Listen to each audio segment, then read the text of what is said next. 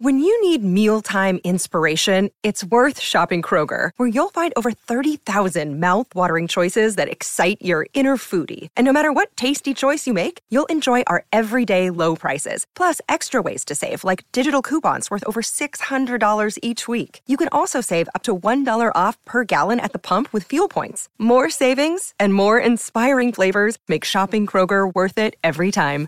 Kroger, fresh for everyone. Fuel restrictions apply. Welcome to Hail Varsity Radio, the voice of Husker Nation. Insight, opinion, expertise, with the biggest and best names talking Nebraska across the state. Join the show on Twitter at Hail Varsity and at Schmidt underscore radio. Call in at 402-466-ESPN or 1-800-825-5865. Here's Chris Schmidt. Welcome to it. Hail Varsity Radio is on the road today. Sweet 16 upon us. Four ball games tonight, uh, four tomorrow, and the headquarters for you, Longwell's 76 strong. So many beers on tap, great food and drink specials, and uh, hopefully you were down here for the kickoff to the NCAA tournament with a special edition of the morning hookup with Bill Hooks and Will Wilson, Elijah Herbert. Uh, Elijah back in studio right now. We're efforting to get StreamYard going here, but uh, a little Katy Perry and Snoop Dogg blaring down here. All three of those monster screens on sports right now, uh, looking at the Sweet 16 Husker football on our mind with the news on, or not specific news, but announcement by Scott Frost on uh, wide receiver, Bellevue West product, Xavier Betts will get plenty into that. Thoughts on the tight end room uh, from Scott Frost as well. Uh, not a lot of detail either, but uh, just, uh, you know, a newsworthy day after practice today. Numbers to dial up and get involved with us on Hail Varsity Radio Roadshow here at Longwells 466 3776 466 3776 800 825 5865. That's the way to get in touch with us and uh, get on down here to Longwells. Tip off, I think, is just a shade after 6 tonight for the uh, NCAA tournament games. Uh, you have some uh, Cinderella still alive, man. I think uh, Elijah might be rocking the old Peacock t shirt as uh, they hook up with Purdue tomorrow evening. Uh, what you do have in action tonight, though, is Arkansas Gonzaga. Some of us have Gonzaga going all the way and, and falling to Arizona. Michigan Nova tonight. You have Tech and Duke. A lot of Texas Tech fans. And then Arizona, do they stay pure? Was it enough of a scare against TCU to come ready against Houston and Kelvin Sampson? Uh, that is on the docket tonight. Uh, down here at Longwells. You can email the show, chris at hailvarsity.com. Please find us, give us a follow on Hail Varsity, uh, Twitter at Hail Varsity, at ESPN Lincoln, and our personal accounts at Herbal Essence for Elijah Herbert. Chris Schmidt, that is me, uh, at Schmidt underscore radio. Elijah, busy day for Scott Frost, busy day for Nebraska fans, and a lot of Husker fans frustrated, worried, concerned. Uh, the take is here we go again. Another high level talent uh, is is not part of the football team at the present moment. Uh, before we hear from Scott Frost, I have some thoughts on on Xavier Betts. And listen, Xavier's a kid we loved watching uh, at Memorial Stadium, win a championship, covering him in high school. We loved talking with his, his high school football coach, Coach Huffman. And Xavier's a guy that Nebraska really said, you know what, we're going to take care of you. Uh, we are going to offer you a scholarship. We are going to tell you what you need to do. We're going to help you get where you need to go. But we want you a part of this football team. We want to offer you and Xavier put the work in to become a member of the Nebraska football team. And it's been inconsistent on Xavier's end, and that, that takes time once you transition from high school to college to, to get your, your feet stabilized and go out there and ball. Man, we have seen glimpses glimpses of greatness, some some really high level game breaking ability. And you talk to folks around the country you bump into, uh, they're like, man, Betts could play in any league and, and light up any defense. He is that talented, he is that good. We need to know more, and only really Xavier can divulge that, and it's it's up to him. What what I can do the math on right now is this. I don't think this is a Scott Frost or staff deal. Frost gets beaten over the head with a half empty crown bottle, it feels like, uh, every time there's attrition or a departure. I know Wan'Dale Robinson's a guy that, that went and thrived elsewhere.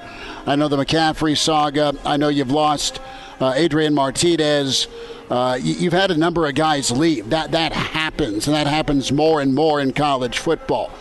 I can say with a straight face, and enough people I've talked to, that Nebraska has done everything in their power to be there for Xavier Betts, help Xavier Betts, and really it's up to Xavier Betts. And, and it's a question do you love football? Do you want to play football? That's my read on things. That's my take on things. And if the kid doesn't want to play football anymore and wants to go do something else, hey, make do what makes you happy. Uh, that being said, uh, Betts is a guy that uh, is great at doing this sport and by continuing to play this sport and, and getting coached up by a guy like Mickey Joseph, uh, can do a lot of things for your future. Uh, that's that's my, my take on things with this. Uh, does he want to play football? Can he? Absolutely. The the local part of this is also what hurts because he's a guy that is just 50 miles up the road, and you don't want to lose anybody that uh, can be a game breaker, can be a difference maker, but you don't want to lose anybody uh, specifically in state. And we'll see. Uh, there's going to be, uh, from what I've been told, a meeting tomorrow with Coach Frost and, and Xavier. Uh, the way I think things went down is uh, Betts got back from spring break, made a couple of phone calls, and uh, decided that, you know what, I'm, I'm not going to do lifting. I don't know that I want to do this anymore and you, have got a different coaching dynamic in in Mickey Joseph, and I'm just going to call it like I see it. I think it's a better coaching dynamic because.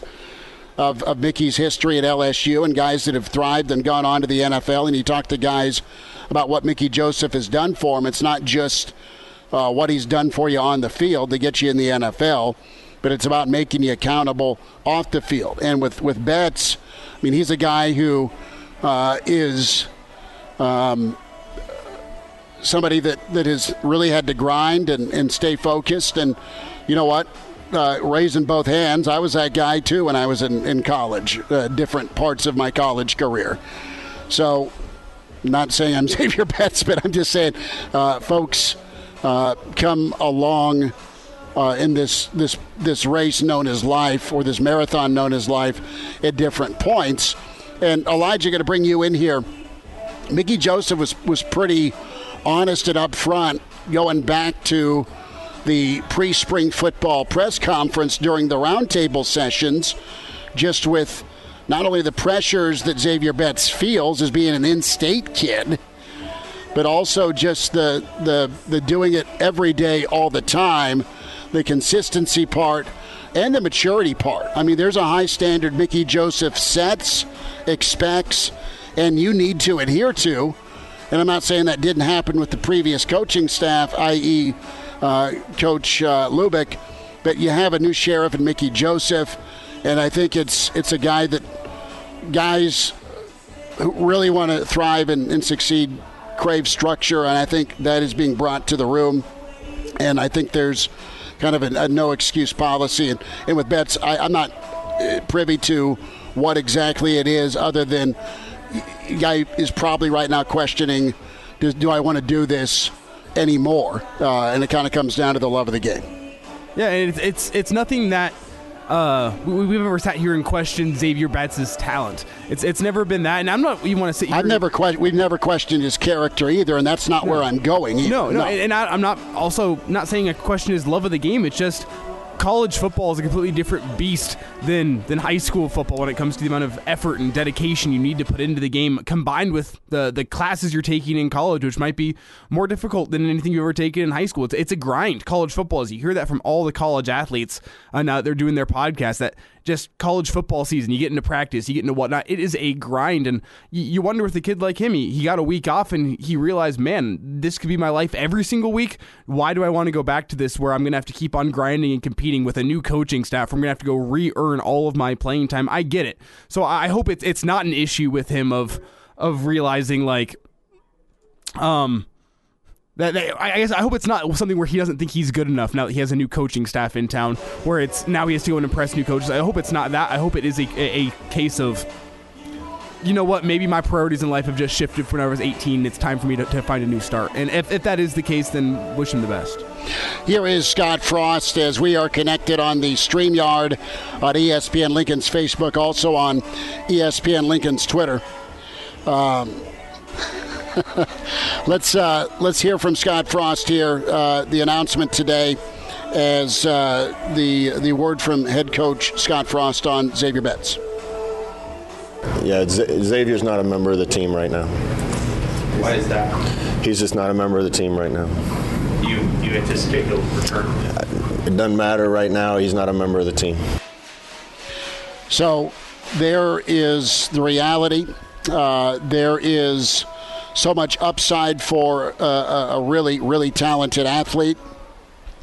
And it comes down to what what does what does he want to do? It comes down to how's the meeting go tomorrow, and it, it comes down to Nebraska right now with a new offensive coordinator, uh, with a new wide receivers coach, uh, with with a new offense, with a new quarterback, with Mickey Joseph needing and wanting to find nine guys he can rely on. Uh, Betts is certainly, you know, top tier talent, but it's up to him right now, would be my speculation, and I'm going to speculate for two seconds for, for him to, to get all in. And and that is a decision maybe he has he, he will make or could make, I should say, not not getting my uh, magic eight ball or, or crystal ball out, but that, that will need to be decided, I would say, by tomorrow what he wants to do. And, and if he wants to do life without football, God bless and good luck. You can do a lot of things, young man. Uh, if you want to keep doing football, brother, you're great at it. yeah. And and you got the right coach in the uh, in, in the wide receiver room to, to help make you great and and really do things on the football field. Uh, yeah, I don't know Xavier uh, at all. Uh, again, we've covered him from a distance just with high school coverage and then talking to his coach, Coach Huffman. And there's so many people in, in, in, in Betts' life that care about him. And uh, it's not, in my opinion, just what what what Xavier can do for us or do for me. I think there's some genuine care uh, with not only teammates but also uh, people that have been in his life uh, on the athletic field and the and in the academic world for sure. Yeah, and, and I mean I think you you pretty much laid it out here perfectly where. Uh, I think everyone in Nebraska, if Xavier wants to continue playing football, and welcome him back. But if he does decide that this is the end of his career, maybe he needs a, a fresh start somewhere else. I think we'd all, I mean, as Nebraskans, sit back and say, you know what, wish you the best. I, I would put money down, uh, and I'll, I'll use Mama's money. uh, that I, if if it's if he doesn't play ball at Nebraska, I don't think he's going to play ball. Yeah, I'm thinking the same. I think it's just a matter of do I want to do this anymore, and uh, that's that's uh, the the commitment. I can only imagine uh, the commitment and the requirements for, for student athletes. You throw in NIL opportunities, which is good, can be can be incredible, but between uh, the balancing act of school and the balancing act of, of football. I mean, Elijah, you got bros on the team, man. You, it, it's a full time job for them. They love it, but it, it is. I mean, if, if you get a week away from it, uh, and it's just been balls to the wall, uh, maybe maybe you just your mind starts to wonder a, a, little bit. Yeah, well, like what what could I be doing instead of waking up at 4:45 every single morning, going and lifting?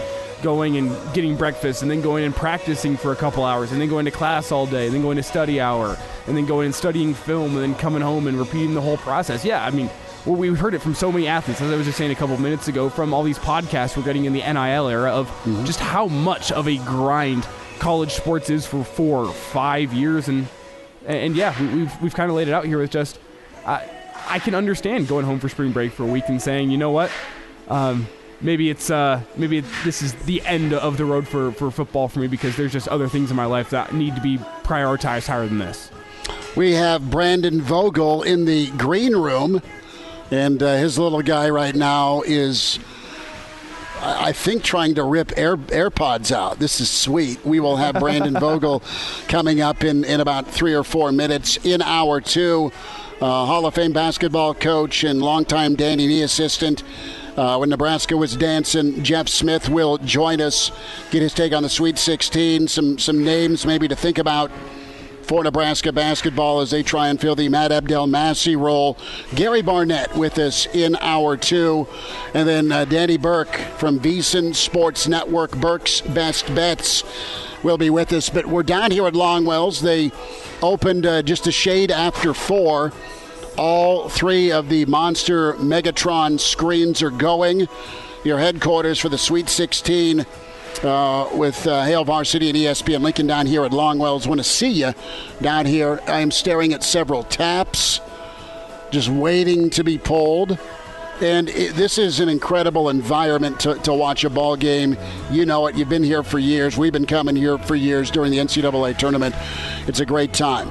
Brandon Vogel on the way with Hail Varsity uh, live at Longwells. We are presented by the Nebraska Lottery. Numbers to get in at 466 3776 or 800 825 5865. We'll also dive into how banged up the tight end room is. That's on the way with Hail Varsity.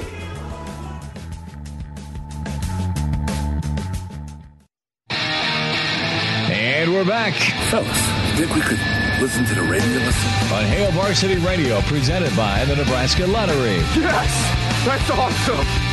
Back with you here, Road Show Thursday here for the Sweet 16 down at Longwells, getting ready for uh, hoops action tonight. Who is headed on to the Elite Eight uh, today and tomorrow? Road Show for Hail Varsity Radio at Longwells. Chris Schmidt, Elijah Herbert. We welcome in managing editor with HailVarsity.com and magazine. It's been forever since we've talked to him. Author with John Cook, Dream Like a Champion. Brandon Vogel is with us. And the graphic bug that says at Brandon L. Vogel on Twitter as you're watching us here on StreamYard, ESPN Lincoln, Facebook, at ESPN Lincoln, Twitter. Junior is obscured but it sounds uh, he's gotten rid of his uh, Tyreek Hill Chiefs jersey, correct, Voges? Yep, we we just got that, you know, in December for Christmas, and uh, already had to ship that one out. So we're in the market for the next big thing. That's all right. Uh, let's talk about Xavier Betts. That's the news of the day, and some question marks also with Nebraska's tight end room. What's your your immediate reaction, Voges, on on Betts as far as just what had you heard any storm clouds rumbling uh, with him in the receiver room? Let's start there because you had Mickey's comments pre-spring, and even uh, you know after the first week of spring, there was there was uh, some mention of Betts, and then obviously not this week, no mention of Betts. How do you gauge what's been going on? Yeah, you know, it's it's it's hard to say um, without a little bit more more information. I mean, all of the things you mentioned. He was also kind of you know a fixture of those those practice videos early on, um, and and seemed to be making some plays. And you know, it's it's one of those things where, without knowing exactly what the what the story is, I mean, it, seems that it's not an injury, it's not a discipline thing. You know, it might just be a case of the player trying to figure out exactly what works for him and what's best for him. And I do think, you know, the doors open that his roster status today, which we just learned about, uh, may not be the roster status going forward. So, but it, you know, it's it's kind of uh, you got two parties here, and I think Nebraska would definitely take him back if if that's what he wants to do it really comes down to that last part. If that's what he wants to do, uh, I, I, think Nebraska's been great with Xavier, and I think Xavier's put in really solid effort in Lincoln. And Voges, I remember kind of looking at you end of the third quarter down in Norman. Junior agrees, where Nebraska needed a big play to happen. What they do?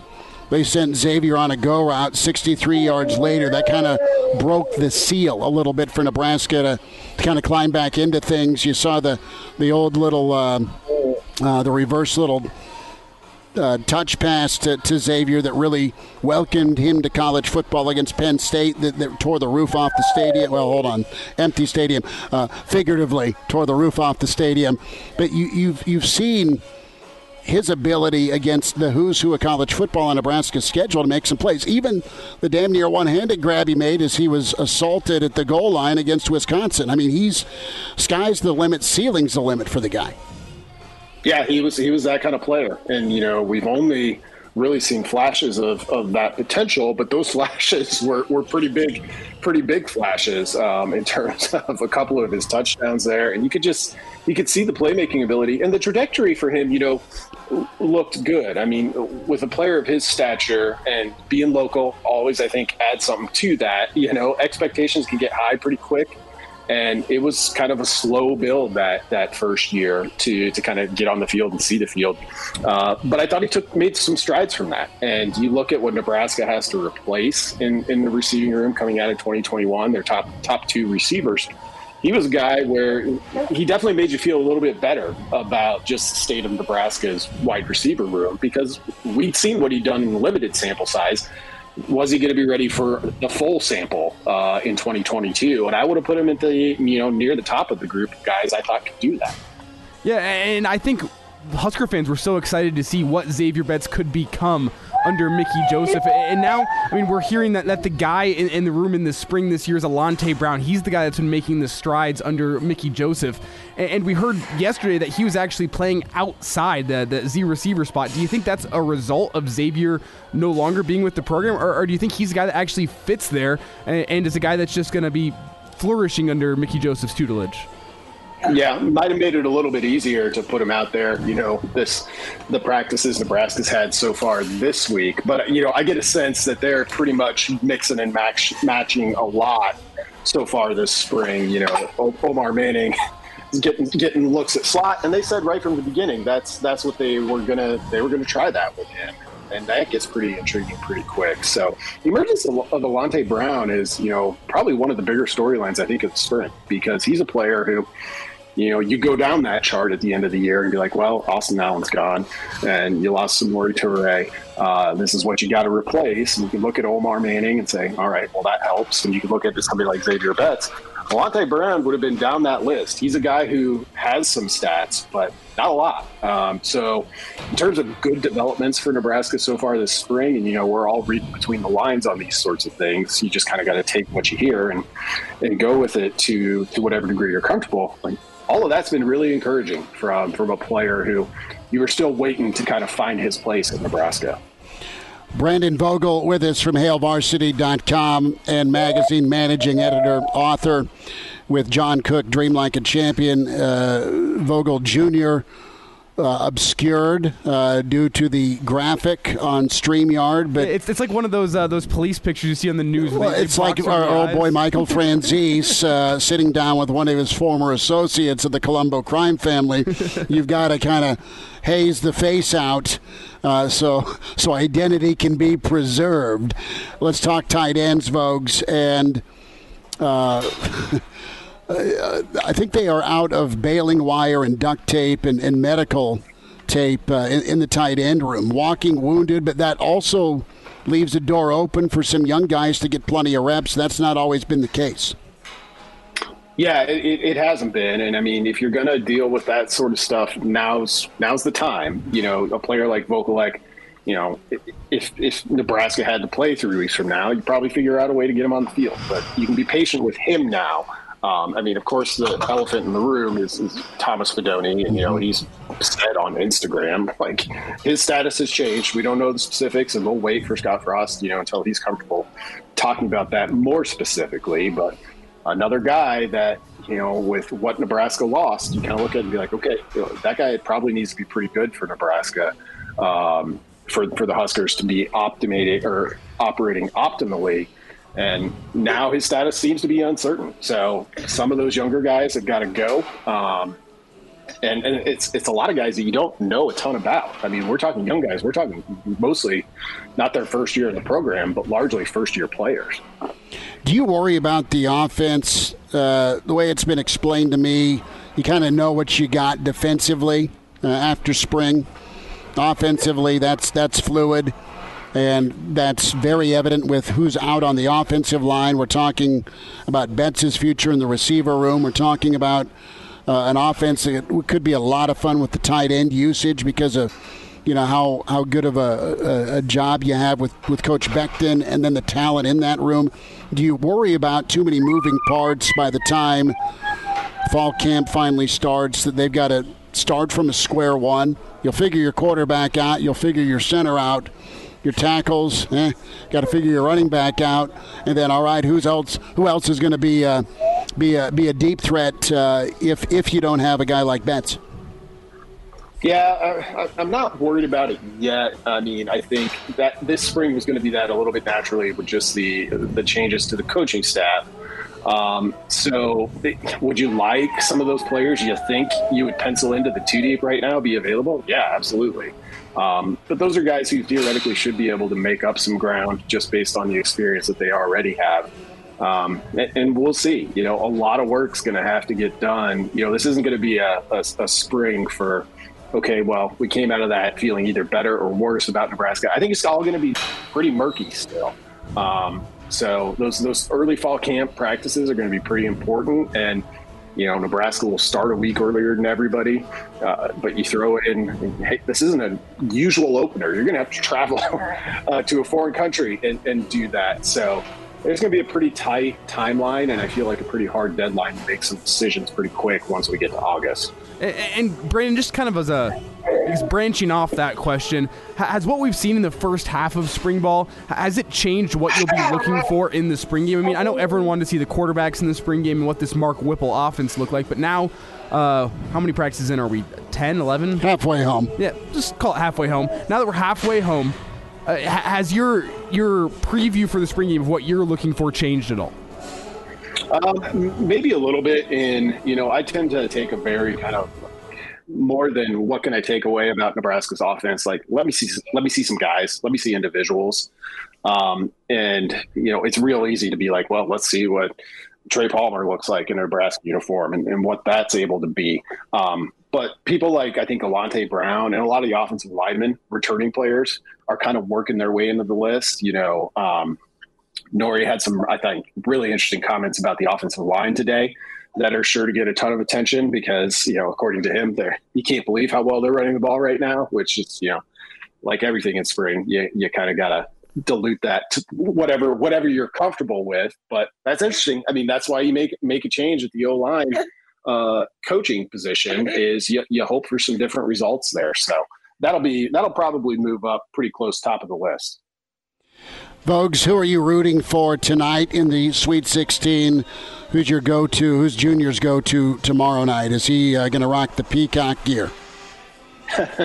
um, if, if, we, if, we could get here, get some here in time, which I wasn't. Look at that right hook! About. Love it. Yeah, um, def- definitely would uh, rock some some peacock gear, but at this point, um, my bracket's not. It's it's middle of the pack, but it's still alive. So I'm pretty much just rooting for picks. So I need I need the Zags. Uh, I need Texas Tech. Uh, really liking, based on the path that they have uh, with what happened on the other side of the bracket, liking my Purdue in the Final Four hmm. pick. Um, so yeah, I'm going. I'm going straight. Uh, just rooting for chalk. I think tonight. Requests coming in down here at Longwells. Uh, do I need to request something for you off of Ween's white pepper next? yeah, you might you might need to. I'm uh, I'm going to be about ready here. It's I'll say it's going better than I thought it would. Um, yeah. But really flying without a safety net here. We're all right. Uh, the tell him Daddy's timeout is done. we're, well, we're out of cheer. We'll see what happens. Yeah. There we go. Voges, appreciate you. We'll give you a holler Saturday morning. Thanks for a few minutes. Sounds good, guys. Thanks. All right. See you, Junior. Uh, come see us at Longwell's here. Get a spot for the Sweet 16. Uh, more from Coach Frost, the tight end room. Hail Varsity continues, presented by the Nebraska Lottery. Chime in 402 466 ESPN or email the show. Chris at HailVarsity.com. Just try me. Try me. Back to Hail Varsity Radio. Thanks for spending time. Hail Varsity on the road here at Longwells down in the rail yard ahead of Sweet 16 action. Uh, numbers to get in, open phones till 5, and then Hall of Fame coach Jeff Smith will dive into the Nebraska coaching openings for basketball, his take on the Sweet 16. And then uh, Gary Barnett will join us also in the 5 o'clock hour. Burke's Best Bets, Danny Burke from VSiN Sports Network will uh, pick some winners for you or give you some insight. Uh, you can dial up at 466 377 6800 825 5865. So when we talk about Xavier Betts, your level of freakout is what? out of 10. And I would say if you take your headset off and put your fan hat on, you can say six. Easily say six. Some will probably go eight. Some will go DEFCON two. Some will say one to three. But that's kind of what, what the, the chatter is today. A, what's up? No one really knows. B, uh, is he going to be back? Uh, time will tell with a meeting tomorrow between Coach Frost and, and Betts but it's not disciplinary. Uh, Voges told us that it's not off the field issues. It's more of, I guess, to insinuate is it is it something he wants to keep doing and, and committing to? And it, Nebraska's got to know because they've got to they got to play next season. They got to they got to round into form offensively with uh, a guy that can play and, quite frankly, dominate in any league in, in the country. He's he's that good. Got a really good teacher and mentor in, in Mickey Joseph that is gonna gonna make you accountable. I, I just you know, Elijah, we ran a lot of the Omar Manning audio yesterday, and, and Omar spoke last year, I think, towards the end of the season. And, and Omar spoke again yesterday, or make it Tuesday. And he just seems kind of like a, a, guy that's at peace right now. And I, I, think you've got a guy in Mickey Joseph that is fantastic at, at knowing the lay of the land because he's been in wide receiver rooms in Baton Rouge. He's been in wide receiver rooms in different levels of college. He's been in a quarterback room at Nebraska football getting ready to play number eight Colorado for a, a potential national championship. So he gets the stage, he gets the pressure, he gets the, the, the work ethic and dedication needed, and you have a whole different ball game that he also understands uh, of what 18 to 22 year olds are going through right now. Social media, local product, uh, pressures associated with that. And oh yeah, by the way, dist- distractions slash opportunities out there uh, with a new era in college football with NIL. So there, there's so many different things, and uh, I can't speak on an educated note, knowing uh, much about Xavier's background, family, any of that. I just know that he's a hell of a good football player, and uh, it, it's almost like the world wants this for him. Does he want it for himself? Mm, that's a good way to put it. So let's talk a little bit here about the tight end room. Uh, let's hear more from Scott Frost today, as uh, Frosty had more to say, uh, specifically here with the the tight end room, and uh, we'll also get his specifics or non-specifics on Thomas Fidone. Here's Coach Frost. Uh, we just got some guys nicked up right now um, with Travis not practicing and Fidone not practicing and uh, Chance Brewington not practicing right now and uh, Hickman's not practicing right now. So those, like I said, those guys are getting a lot of reps and um, they need them because we're, we're going to have to count on some guys to step up. A lot of guys ha- have an opportunity. A, a, kid I really liked watching, and I, and I saw him, saw his film, and I saw one of his games in high school, Rollins, but I, I was really kind of wowed by Rollins on the basketball court for prep. And you love going after that basketball type player that's also uh, a really good matchup issue at tight end. Uh, you think of all the, the basketball guys that have shifted over to that that tight end spot in, in college football. Jimmy Graham comes to mind from, from back in the day. I know Graham's still probably getting a, a cup of coffee. Uh, Tony Gonzalez, of course, at Cal, uh, way back for the Chiefs and Falcons. But I'm not saying Rollins is either of those guys, but I'm just telling you about his athleticism on the hardwood and how it's translated to a football scholarship, and uh, that's good. You got uh, the kid out of uh, out of Norris that that I'm, I'm anxious to see what he can do. Uh, it, it, but man, I mean, Nebraska's uber thin, Elijah, at the tight end spot here in, in this spring session. Yeah, and the uh, the names that were kind of thrown around today as guys that were starting to step up. Uh, I think it was Nate Nate Boerkircher. I'm probably uh, Boerkircher. Boerkircher. Boerkircher. Uh, he's a guy that was singled out by Frosty as a guy who's really been working hard, putting his head down, working in silence, as being one of those like the guys that he, he was talking about. The, these young guys are getting a lot of reps and they need to step up.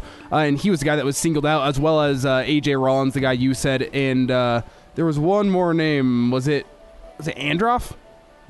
I think it may have been. Yeah, Androff's the uh, Minnesota kid. Yeah, I think he was early an enrollee. early enrollee young kid. Uh, th- there's just a couple names that Frost threw out, but I I don't think really realistically we can expect any of these guys to be contributors this year. And that's what's a little bit worrisome is you were hoping this was going to be a spring for the guys like uh, Brewington, who really didn't get much pass or many pass catching opportunities last year. He got a lot of opportunities in the running game, especially down in the red zone where he was awesome.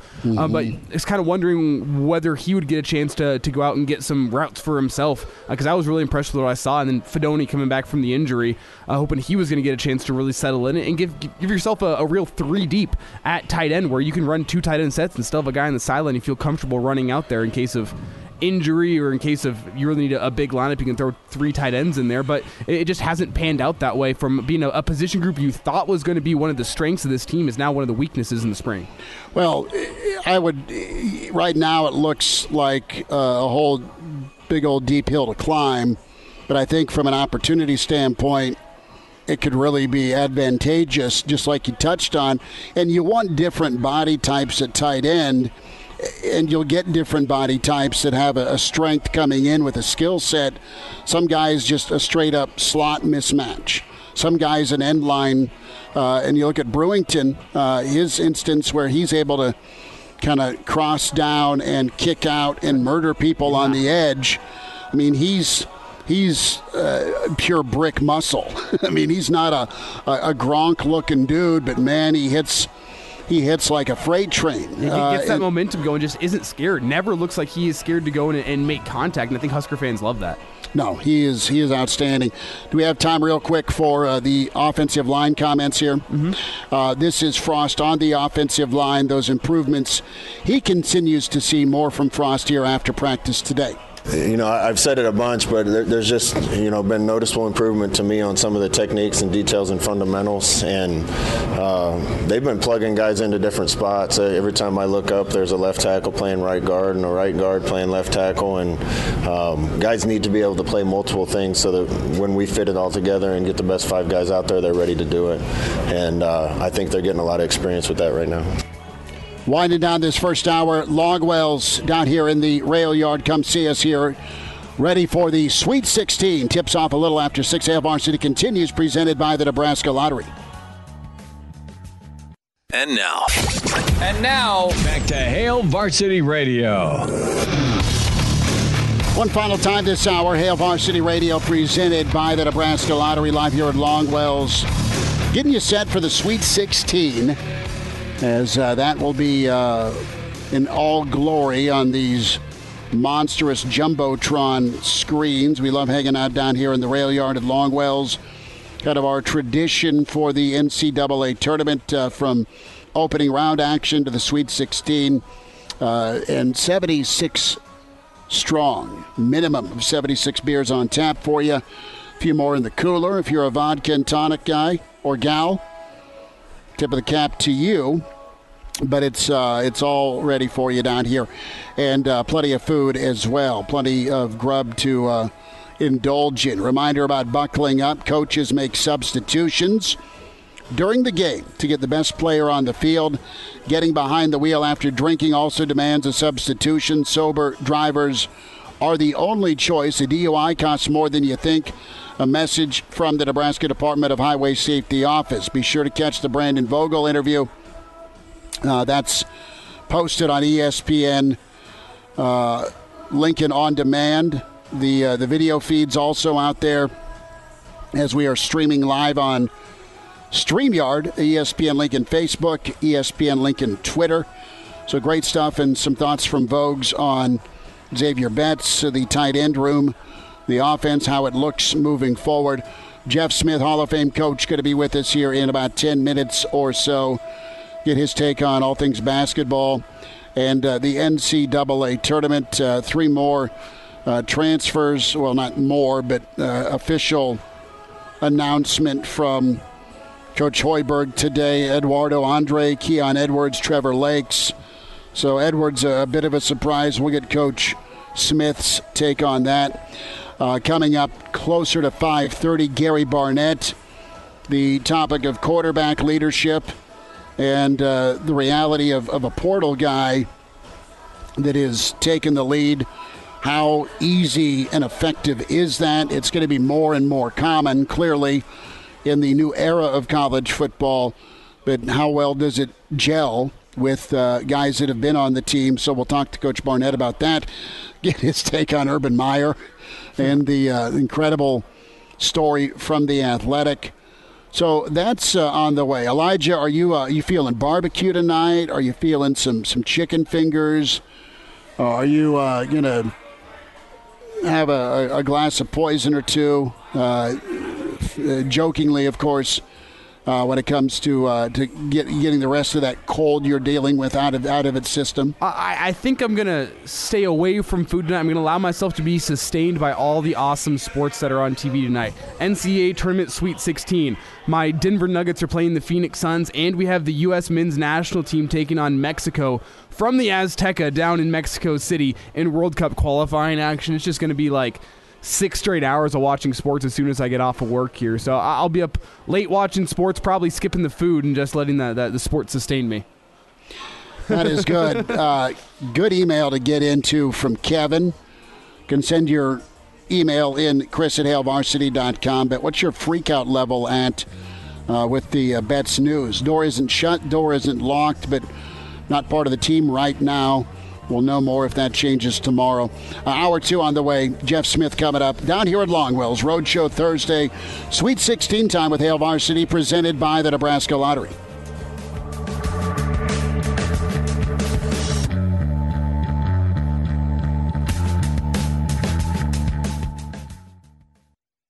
Welcome to Hail Varsity Radio, the voice of Husker Nation. Insight, opinion, expertise, with the biggest and best names talking Nebraska across the state. Join the show on Twitter at Hail Varsity and at Schmidt underscore radio. Call in at 402-466-ESPN or 1-800-825-5865. Here's Chris Schmidt. Back with you, it's hour two. It's Hail Varsity Radio, presented by the Nebraska Lottery. Getting ready for the Sweet 16 down here at Longwells in the rail yard. And all three Megatron TVs are uh, rocking and rolling. A little bit of Memphis and Brooklyn on right now, which uh, good news on Kyrie if you're maybe you got a futures bet uh, with the Nets on the Eastern Conference. Plenty of questions and answers to be had with Nebraska spring football. We'll continue that. Uh, Gary Barnett with us next segment. We welcome in Hall of Fame coach uh, with Lincoln Southeast and longtime assistant with Danny Nee and uh, the uh, great years of Nebraska dancing this time of year. Jeff Smith with us and uh, partner on so many high school basketball broadcasts. Coach, how we doing today? What do you know? Fantastic. I'm doing well. Yeah, it's it's uh, it's going to start clearing up. We can get back on the golf course pretty soon. Brother, I chipped in from 100 yards out in Arizona last Friday. I kid you not. There's two witnesses. I don't need to bribe them. Now, I that followed like an eight putt on uh, some of those treacherous greens, but I've already had uh, three uh, three days, uh, uh, 18 in. And I know you've snuck out a little bit here because we've had such a, a mild winter. Uh, how, have you been able to, to, to get out at all? I know it was nice at the beginning of the week. Are you going to go this weekend? Yeah, I'll, I'll, probably get out. I've gotten out. My daughter lives down by Pinehurst, North Carolina, so I've okay. gotten a couple rounds in down there when I go to see my grandson and her, and then uh, and then around here whenever I can. The public courses have been open. How, was that for birdie or eagle though? The chip in. I think that saved me for a bogue, brother. All right. Well, hey, it saved you. It saved you from putting again, didn't it? Oh, absolutely. man. I needed that. You know, what? never been so happy in my life to get a bogey to chip in uh, from a Hyundai. I don't know how did that happen. Uh, uh, people I were with, my mom was like, "Did did you just roll it in?" No, I, I swung, I swung, and it went down. But enough of my golf hijinks. Uh, should be great matchups tonight. We'll get there in a moment, but want to get your thoughts, Coach Smith, on on you know what's next for Nebraska. We we haven't talked since. Uh, some things have gone on with the program. Uh, Matt Abdelmassih in Nebraska and Coach Hoiberg parting ways. Doc, uh, his position eliminated. And then, of course, you have Bryce McGowens uh, declaring for the NBA draft. Let's let's kind of pick apart all of those. First and foremost, uh, what what is Fred going to post? We got into this with Andy Markowski a little bit. Uh, I want to get your take uh, because you've been there. You've you've looked for. Uh, a, a, job at a program uh, as an assistant uh, at, at, the Division One level, at the Power Five level, you know, what's Nebraska's uh, attractiveness like, in your opinion? Well, I, I think that you're going to have to find somebody that absolutely believes in Fred. You know, that that believes in Coach Hoiberg and know, and is very confident he's going to get it done. Most assistants are signing two-year contracts, and I'm sure that's what they'll do but that's number one concern is you know you're bringing you're bringing somebody in and they know you're kind of on your your your prove it year and so you got to have somebody but but you got to look for somebody that is connected and and understands the Big 10 and the Power 5 level um, and and the way Fred has it set up if he continues that this is going to be a main recruiter that's not easy that's not easy to find a guy that can recruit nationally and and I hope put a little more emphasis around here um, and get the kids that are good enough around here. Um, and you know, I think Andy said too. You you always have the thought of, can you find a guy that can bring a player or two with him? You know, that's that's kind of what we did in football a little bit. Um, and then I just think you need a connected, dynamic, experienced guy, and you know that's that's a lot on a resume right now. But he'll get he'll get a lot of calls. He'll get a lot of resumes on his desk. I say bring Danny Nee back. If Larry Brown can be on the bench, Danny Nee can be on the bench. I, I love that. Larry is 81 or 82 years young, but he looks incredible. I, I know, man, Coach Nee is, well, and you know him best. I just, I had two memorable interactions with him in my life. One, we're at the pit at, at uh, another bar up the road here. This is after you guys took down Oklahoma, uh, pretty much the, the, last spot in for the Big Eight. And everyone's having a, a, a toddy with Danny in, in the in the pit of this place, and Danny's just selling tickets, brother.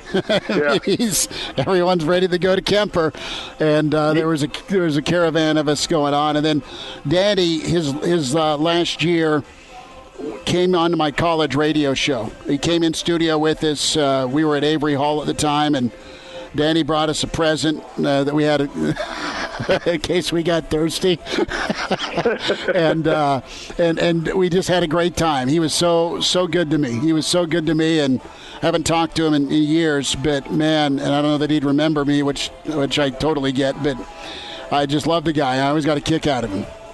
Yeah, he, he was good to me too, and he he could definitely hold court in a in a in a pub, no doubt about that and uh, he he was a great PR man. Absolutely. So, tell me a, a little bit about just is there a guy out there that that is connected to the level locally that you that you could bring in? I mean, I'm sure there there are coaches out there. Yes, absolutely but that, that dynamic of, of being a national recruiter, but also having your, your fingerprints on local guys, Coach Smith, is is that guy uh, going to be a, a diamond to, to try and find? Yeah, I think it's going to be a, a tough find that has all those qualities. You know, you think about some AAU guys that are very involved with players, um, but around here that's not quite as strong. It's not like we have the the, the big programs or the um, or the uh, schools, the, the prep schools that have those names. That, that's hard to do around here. You know, you think about assistants from other, you know, maybe a third assistant from a from a real successful school that has some formula for success. Um, but I, I can't. I've been racking my brain all day because I knew you were going to ask this question. I really can't throw. I'm not connected enough to Coach Hoiberg to throw any names out at you, and it's a little early in the process. But um, hopefully, you know, he has he has a circle of coaches. He has a lot of guys he can call for recommendations. So hopefully, his you know experience and and and, and knowledge base and, and connectivity will help him find the right guy for us because we we definitely have to upgrade recruiting. We have to get bigger. Um, I think we have to get longer. We have to get that that power forward that is so versatile um, they're hard to get. We have to get that point guard that we can build around, and that's not going to be easy to do. Um, but that's you know that's the mission of whoever comes in and and the entire staff, in my opinion. Coach Jeff Smith with us here, Hail Varsity Radio. And, Coach, you're talking about those local ties. I got a comment here in from Brennan, loyal listener. Shout out to Brennan, we love you. And, he just said, "Thank goodness you guys snagged Griesel from North Dakota State. Uh, he's an SDSU alum, Brennan is, and says that guy was a pain in the butt to play against."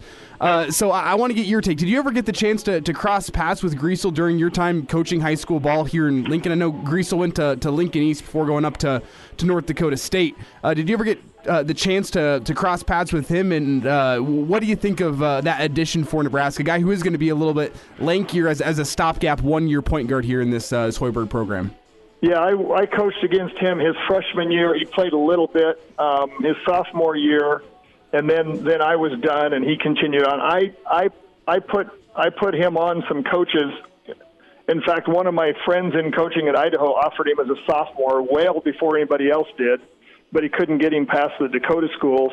He's a guy that that you know we targeted pretty early as a Division One kid because of his length and um, skills, and then and then he went up North Dakota State and really improved his guard skills. In high school, he was kind of a three-four but could still shoot it, which is you know some and, and he's six seven, so you're looking for that. But then North Dakota State, he got an opportunity to go up there and play play play some guard, play some point, play a combo guard position, and really really improved. Um, I watched him a couple times on TV this year, and uh, I think. Uh, obviously, I love the fact that he's a Lincoln kid coming back. I, I'm, I'm thinking Mielheisen was the last scholarship player out of out of Lincoln, so it's nice to have a Lincoln kid. But I also think his skill set um, is perfect for you know the versatility that they need, and maybe be a combo guard for Nebraska with with some of that length we're talking about. Jeff Smith is with us. Uh, we'll get to the Sweet 16 in a moment. Coach, uh, what projections have you seen with Bryce McGowens? Um, I'm I'm I'm here in late first round. Uh, you know, I'm not real close to that, but that's that's kind of what I'm hearing nationally. Um, I, I just they just they love his length. Um, they felt I think they felt like he improved a lot and showed some work ethic his freshman year. I think uh, you know I, I think a lot of people say, oh he'd he'd be get way better staying here, and, and he would. Um, and there are cases like a Justin Patton where he maybe go out too early but you know you're you're you're you're losing your money for a year. You're, you're gonna you're gonna work a lot more on development. Um, you know, I've gone to a couple NBA practices, and, and they all have their personal coaches, and they work out. You know, for hours before practice, hours after sometimes, and that's what he'd be able to do when you can go focus on your basketball, your basketball career.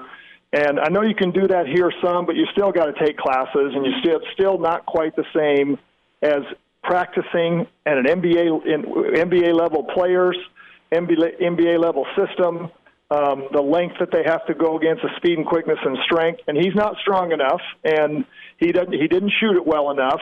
But those are things that he he's shown that he's willing to work on. He shot it better at the end of the season. He got stronger during the season, which is a rarity, especially for a thin freshman. So I, I think I think you know I, I applaud his decision. He came here telling us he was going to try to be a one and done. He worked very hard on his game um, during the season and improved within the league. I think, and you know if we can get guys like that and have them for one year, they're they're fun to watch and fun to watch develop and and maybe eventually we put a little more talent around them, then then they can lead us to that the Sweet 16 someday. Coach, let's get to the Sweet 16 real quick, though. Uh, uh, surprise on on Eduardo or Keon Edwards, Trevor Lakes. Those are the three de- official departures today from Hoiberg.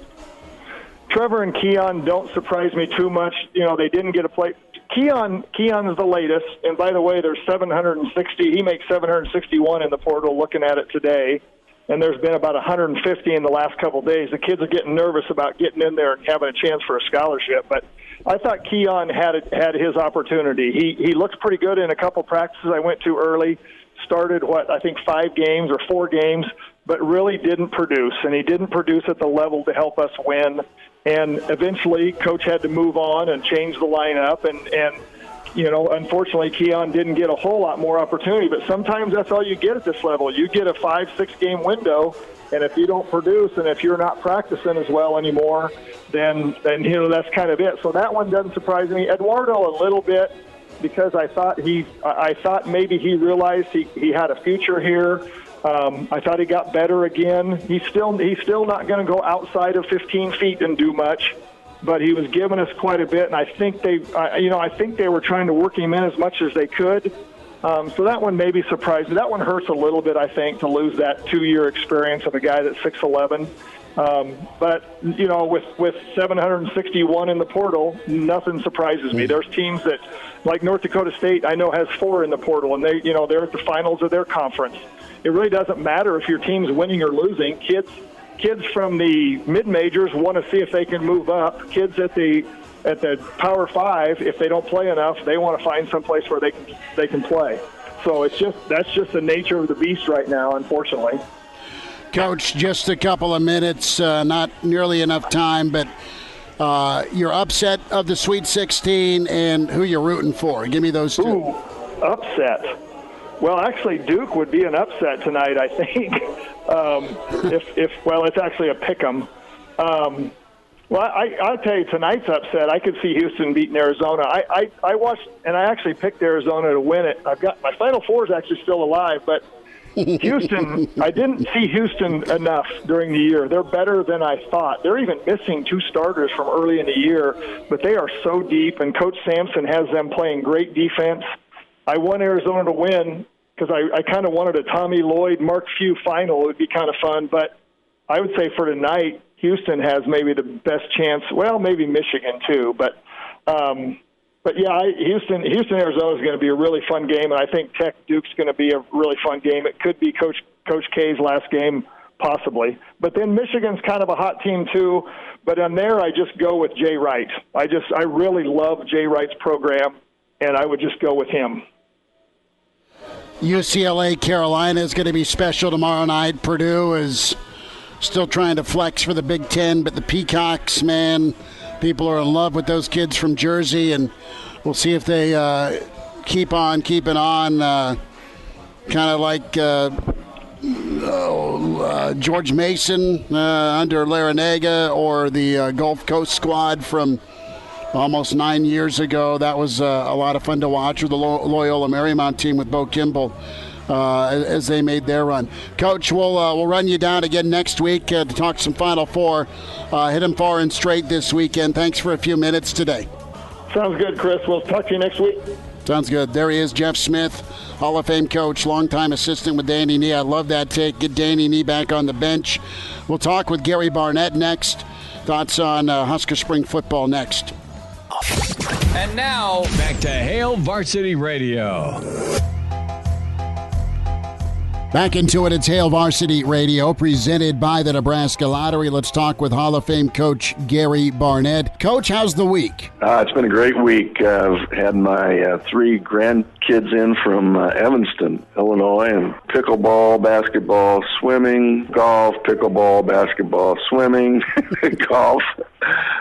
So we've been doing everything. Does grandpa slash coach let, I wouldn't say let him win, do they challenge you at golf or is this a friendly round? No, no. It, they got to learn to lose and fight to learn how to win. So, no, depends on which one I'm playing. You know, you got to bring them along a little bit. So, and each one's got a little different personality. I got one that just will die before she'll let you win. That's so, all right. Yeah, it's, it's fun to watch that develop. Coach, uh, question here, and Nebraska is back in the swing of things with spring football. Wanted to ask you, how vocal did you encourage your quarterbacks be or demand they be? I think I just let that unfold. When they do it and it's not natural, kids pick up on that. The other players pick up on that. Now, I think it's got to be a natural thing, Chris. I don't. Uh, he learns how much in control he wants to be and needs to be, the quarterback I'm talking about. And he needs to discover his own voice and he needs to discover his own way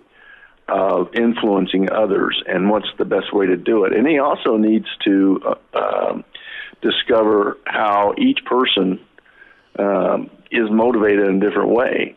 And so, you know, you can work with him on, on that let them understand how other guys view things and how they are motivated and what what kinds of criticism they take. You can explain that, but I think you've got to let him discover his own. That that discovery learning is the most valuable. Gary Barnett's with us on Hail Varsity Radio. You know the the topic of voice and leadership's pretty prevalent in spring. It's a storyline. You have a new voice and, and leader at quarterback with Casey Thompson. Hasn't obviously won the job yet, but is getting really good reviews, and specifically from his voice and leadership and the extra work he's doing before and after with the wide receivers, that chemistry development it has been noticed by some of the, the guys that are holdovers in that receiver room. So that's that's really cool to see, and just from accounts, Casey's a, a pretty natural leader, but it's it's an example thing, not a holier than thou type thing. And you mentioned motivation.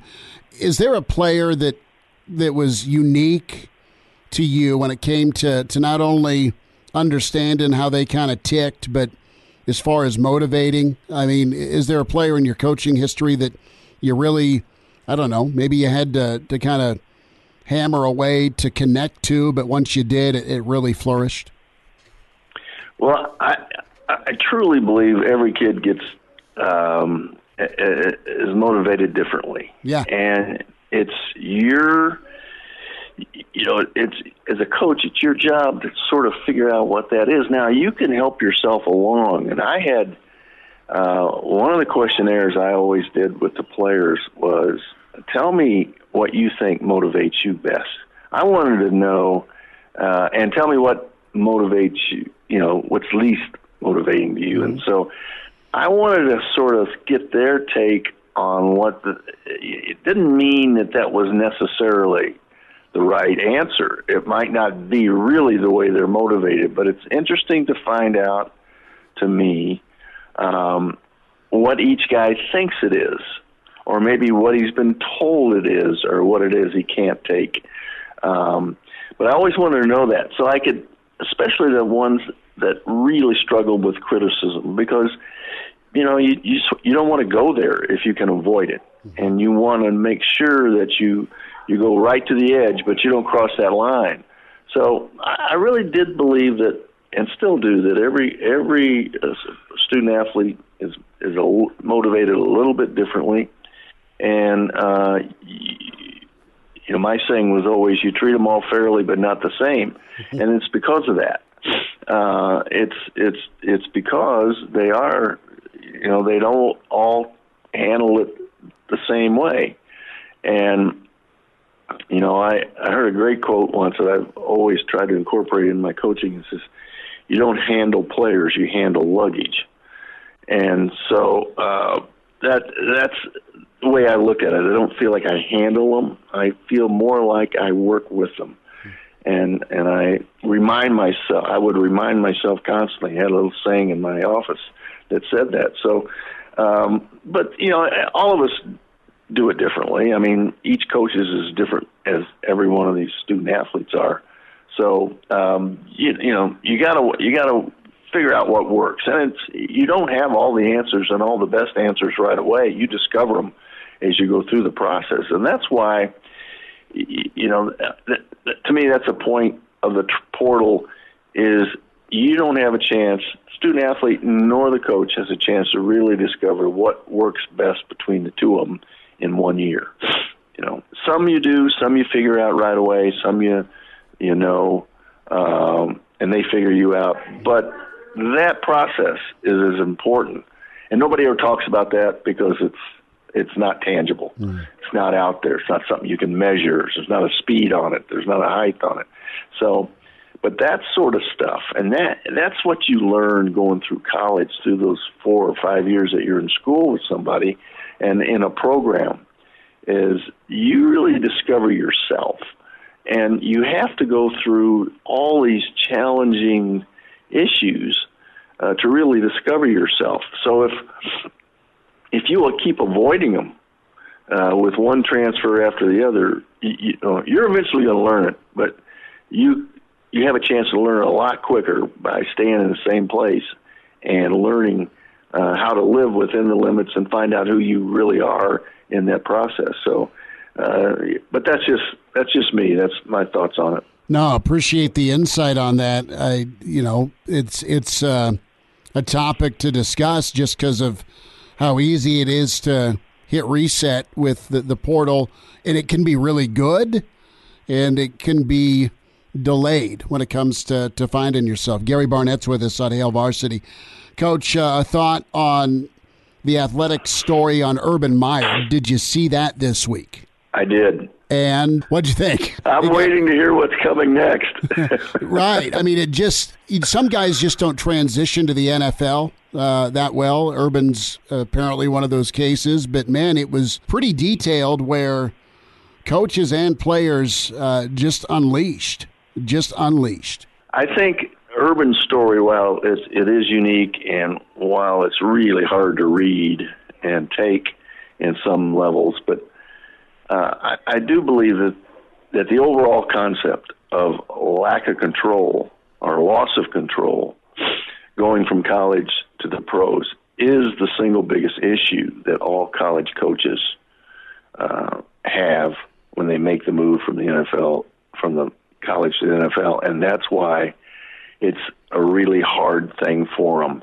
I mean, you can read that story, and and aside from all the really ugly things that are in that story, you could throw in Steve Spurrier, you could throw in uh, uh, Lou Holtz, you can throw in Nick Saban, you can throw in um, uh, Bobby Petrino, you can throw in a lot of names that when you read, dust off all the ugly stuff. Mm-hmm. It, it's the same thing. It's lack of control. You don't have control in the NFL. To me, that was what was really important. I mean, reading all the details of the urban story, you know, you, you just squirm in your seat reading it. You go, oh man, you can't do that. Oh, you can't do that. Well, uh, and that's you know basically that all got exposed. Now you know back when Steve Spurrier was tried it, and Lou and Nick. You know, we didn't have so much access to so much information that went in to the day by day issues of of the coaches, and there was there weren't there wasn't these magazines and these articles. So, uh, who knows? That could have come out. You certainly hope not that way, but it certainly could have. So I think that's that, that's just typical of the struggle that I think coaches go through. You have to have so much control in college. Uh, one, it's a controlling game. Somebody asked me, uh, I think it was my daughter asked me the other day. She said, "Did did you like coaching basketball?" I said, "No, there wasn't enough control." and uh, you know, I think that's true of football coach. I mean, you have to control everything. You you you're responsible for controlling everything.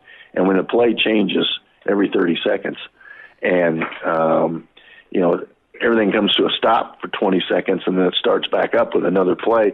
You you've got to understand uh, the importance of every one of those situations, and you have to have some degree of control and information about everything that could take place in the next five seconds. So, um, that, and you learn that becomes your life and the way you live your life. So, uh, making that move to the NFL where you don't have that kind of control, um, you've got to learn to give it up, and you got to learn to, um, you know, to give veteran players uh, their just due and uh, their responsibilities. So it's, uh, I think that's always been the struggle between college coaches and, and the NFL. Coach, last thought: if enough time passes, does he coach again?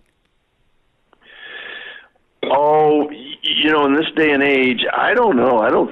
I, I would think it'd be really hard. Uh, I don't know what administrator can sit there and go in front of a press conference and say, uh, "We're hiring Urban Meyer," despite all the things that you read from all these people. you know, I don't know how you win that press conference, and there aren't a lot of ads willing to lose a press conference right away. So, I don't. I think it's really hard uh, to do that. And, and what Urban's got to realize, and all of us do that get fired, is that you know you live through these dark days, and they make you better. And uh, you know, I hope he approaches it that way. Yeah. And others approach it with him that way, and others look at it that way. You'll get through this, and you you got a chance to change everything that's happened if you want to change it, and and go from there. Gary Barnett with us. Yes or no? Would you have traded Tyreek Hill? Well, there's got to be something inside there. I don't know. They got a they got a whole uh, schooner full of money for in in uh, draft picks, et cetera. So maybe it's just time. You know, everything has a start and a beginning, and it's sort of like Bitcoin. When it gets up there, yeah, you better sell it while it's worth it because it's going to fall off the next week. So I don't know. I don't know. I'm not. I don't know. I have to talk to Eric and see just what's up with that uh, the enemy. But um, whew, I hate to lose that guy. Oh man, he's him and Mahomes. I mean, that scramble drill. Good luck stopping it. Good. It, it hasn't been stopped the last five years. It's been incredible. No, no, no. Coach, enjoy time with the fam. Thanks for a few minutes. All right, Chris. Great being with you.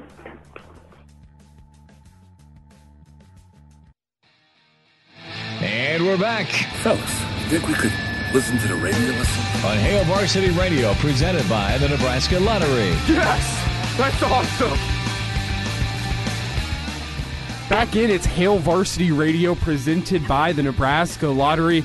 Elijah Herbert and Chris Schmidt down at Longwells today as uh, we get caught up with the pride of Chicago, Danny Burke. Danny dropping some dimes for us last week for NCAA tournament uh, coverage. He is back with us this week for more. And, Danny, I, I need a, a, synopsis of how you, your your bets went last week. Did you do well? Did you do poorly? Uh, just, just just give me the full rundown.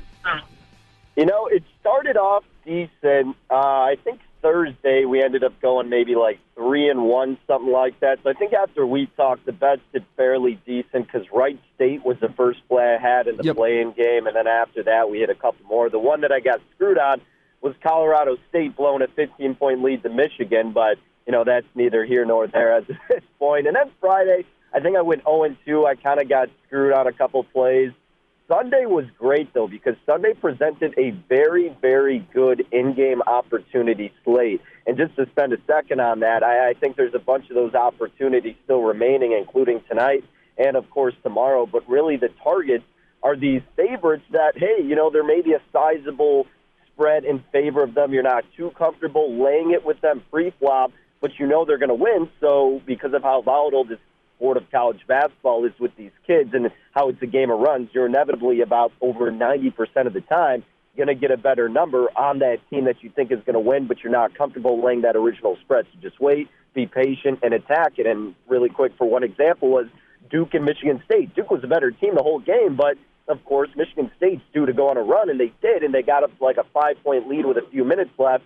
But then I was able to get Duke at plus 220 on the money line. I was like, this is the far and away better team. They'll figure it out, and they did. So situations like that kind of helped me bounce back from a bad Friday and recovered on Sunday. Danny, that's why you're the expert, and uh, I want to get into some of these games tonight before we get into the, the Friday games. But really, really fast, did you have the St. Peter's money line against Kentucky?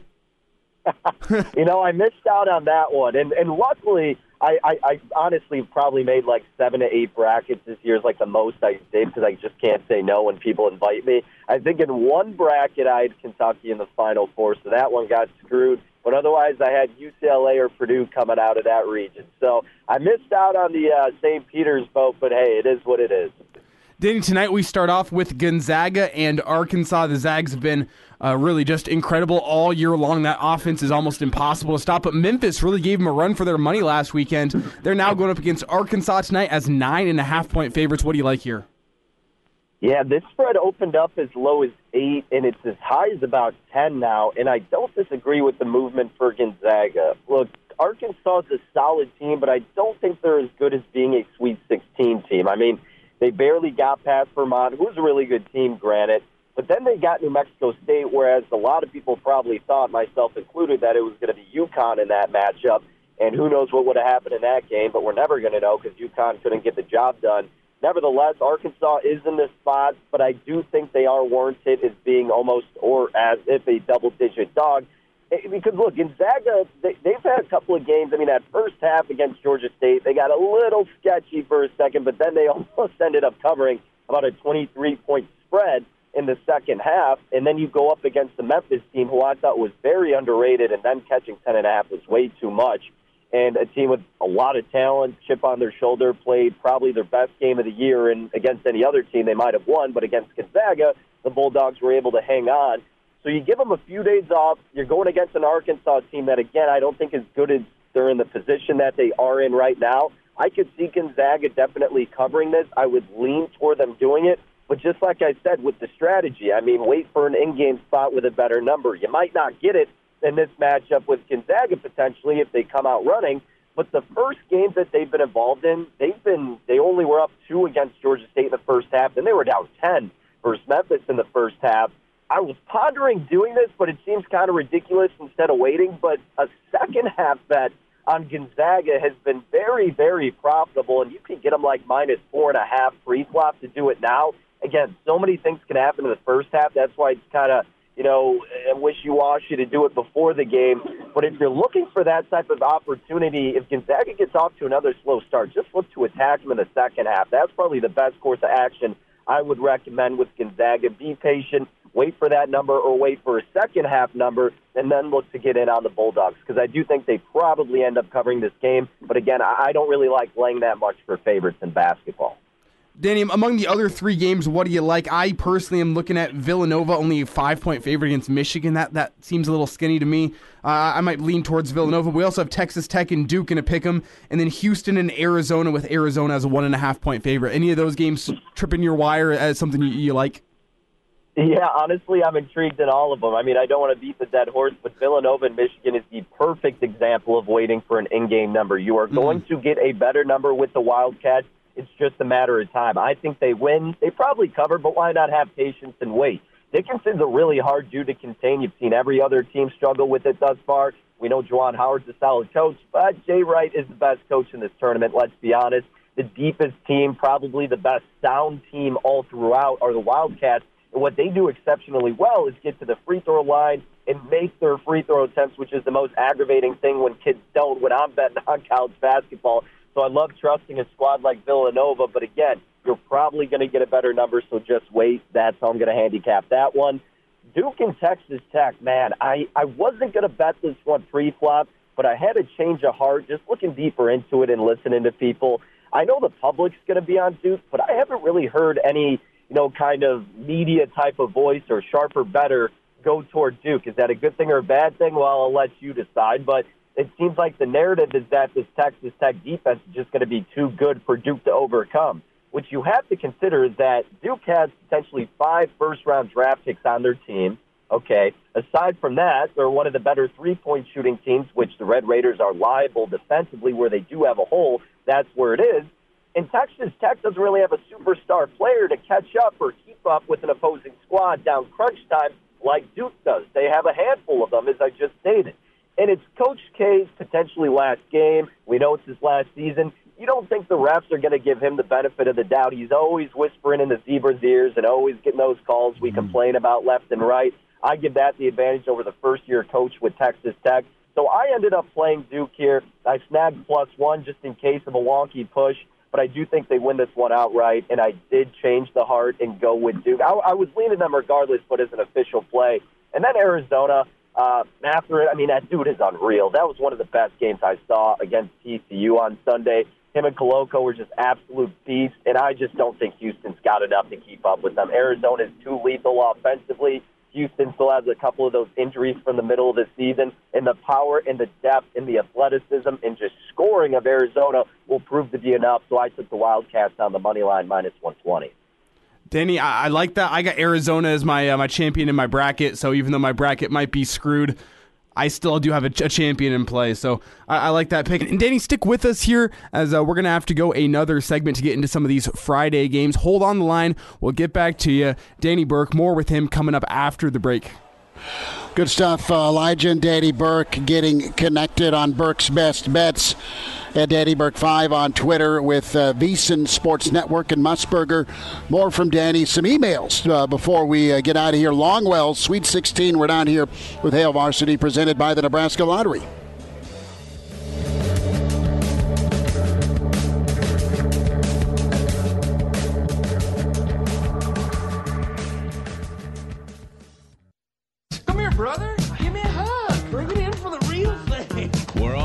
For you. Catch the podcast at hailvarsity.com, the ESPN Lincoln app, or download them on iTunes. Saddle up, partner. Back to Hail Varsity Radio. Continuing another segment here with Danny Burke as we get his NCAA tournament Sweet 16 picks. Already got through the Thursday games. As for tomorrow, um, I don't, I'm, I'm, seeing some intriguing lines with some of the underdogs here. You got St. Peter's and Purdue. You got Providence and Kansas.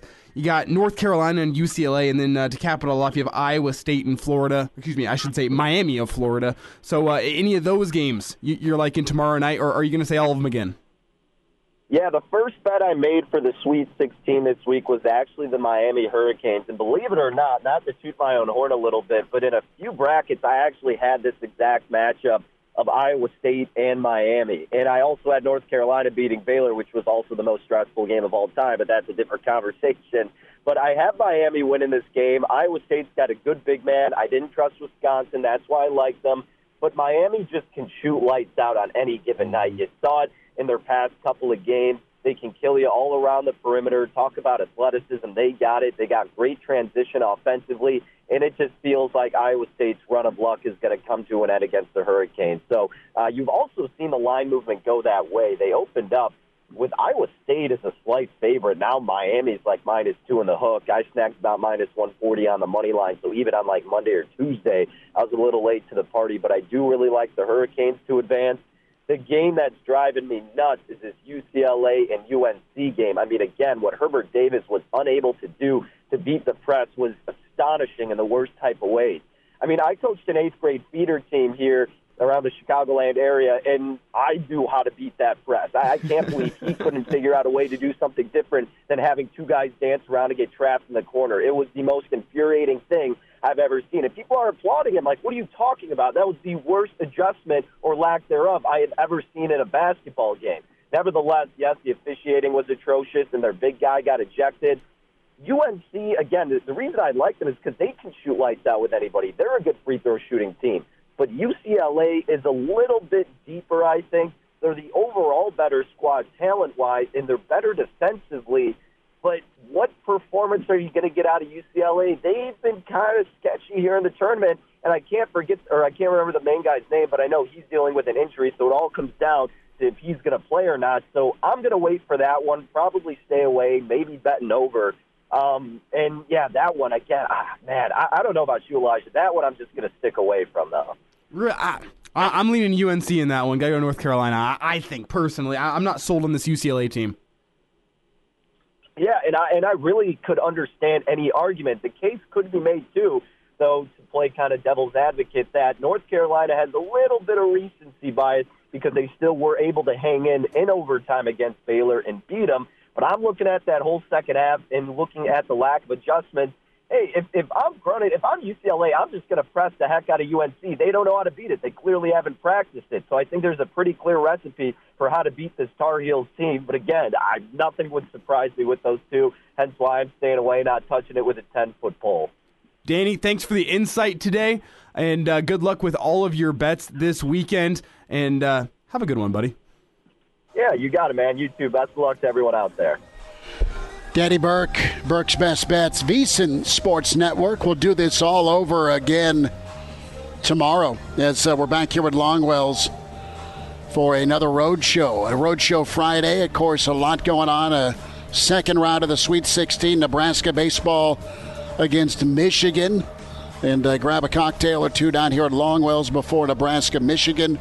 Get you ready for basketball. Uh, more thoughts on spring football tomorrow as uh, we'll talk to you at 4 from Longwells with Hail Varsity Radio.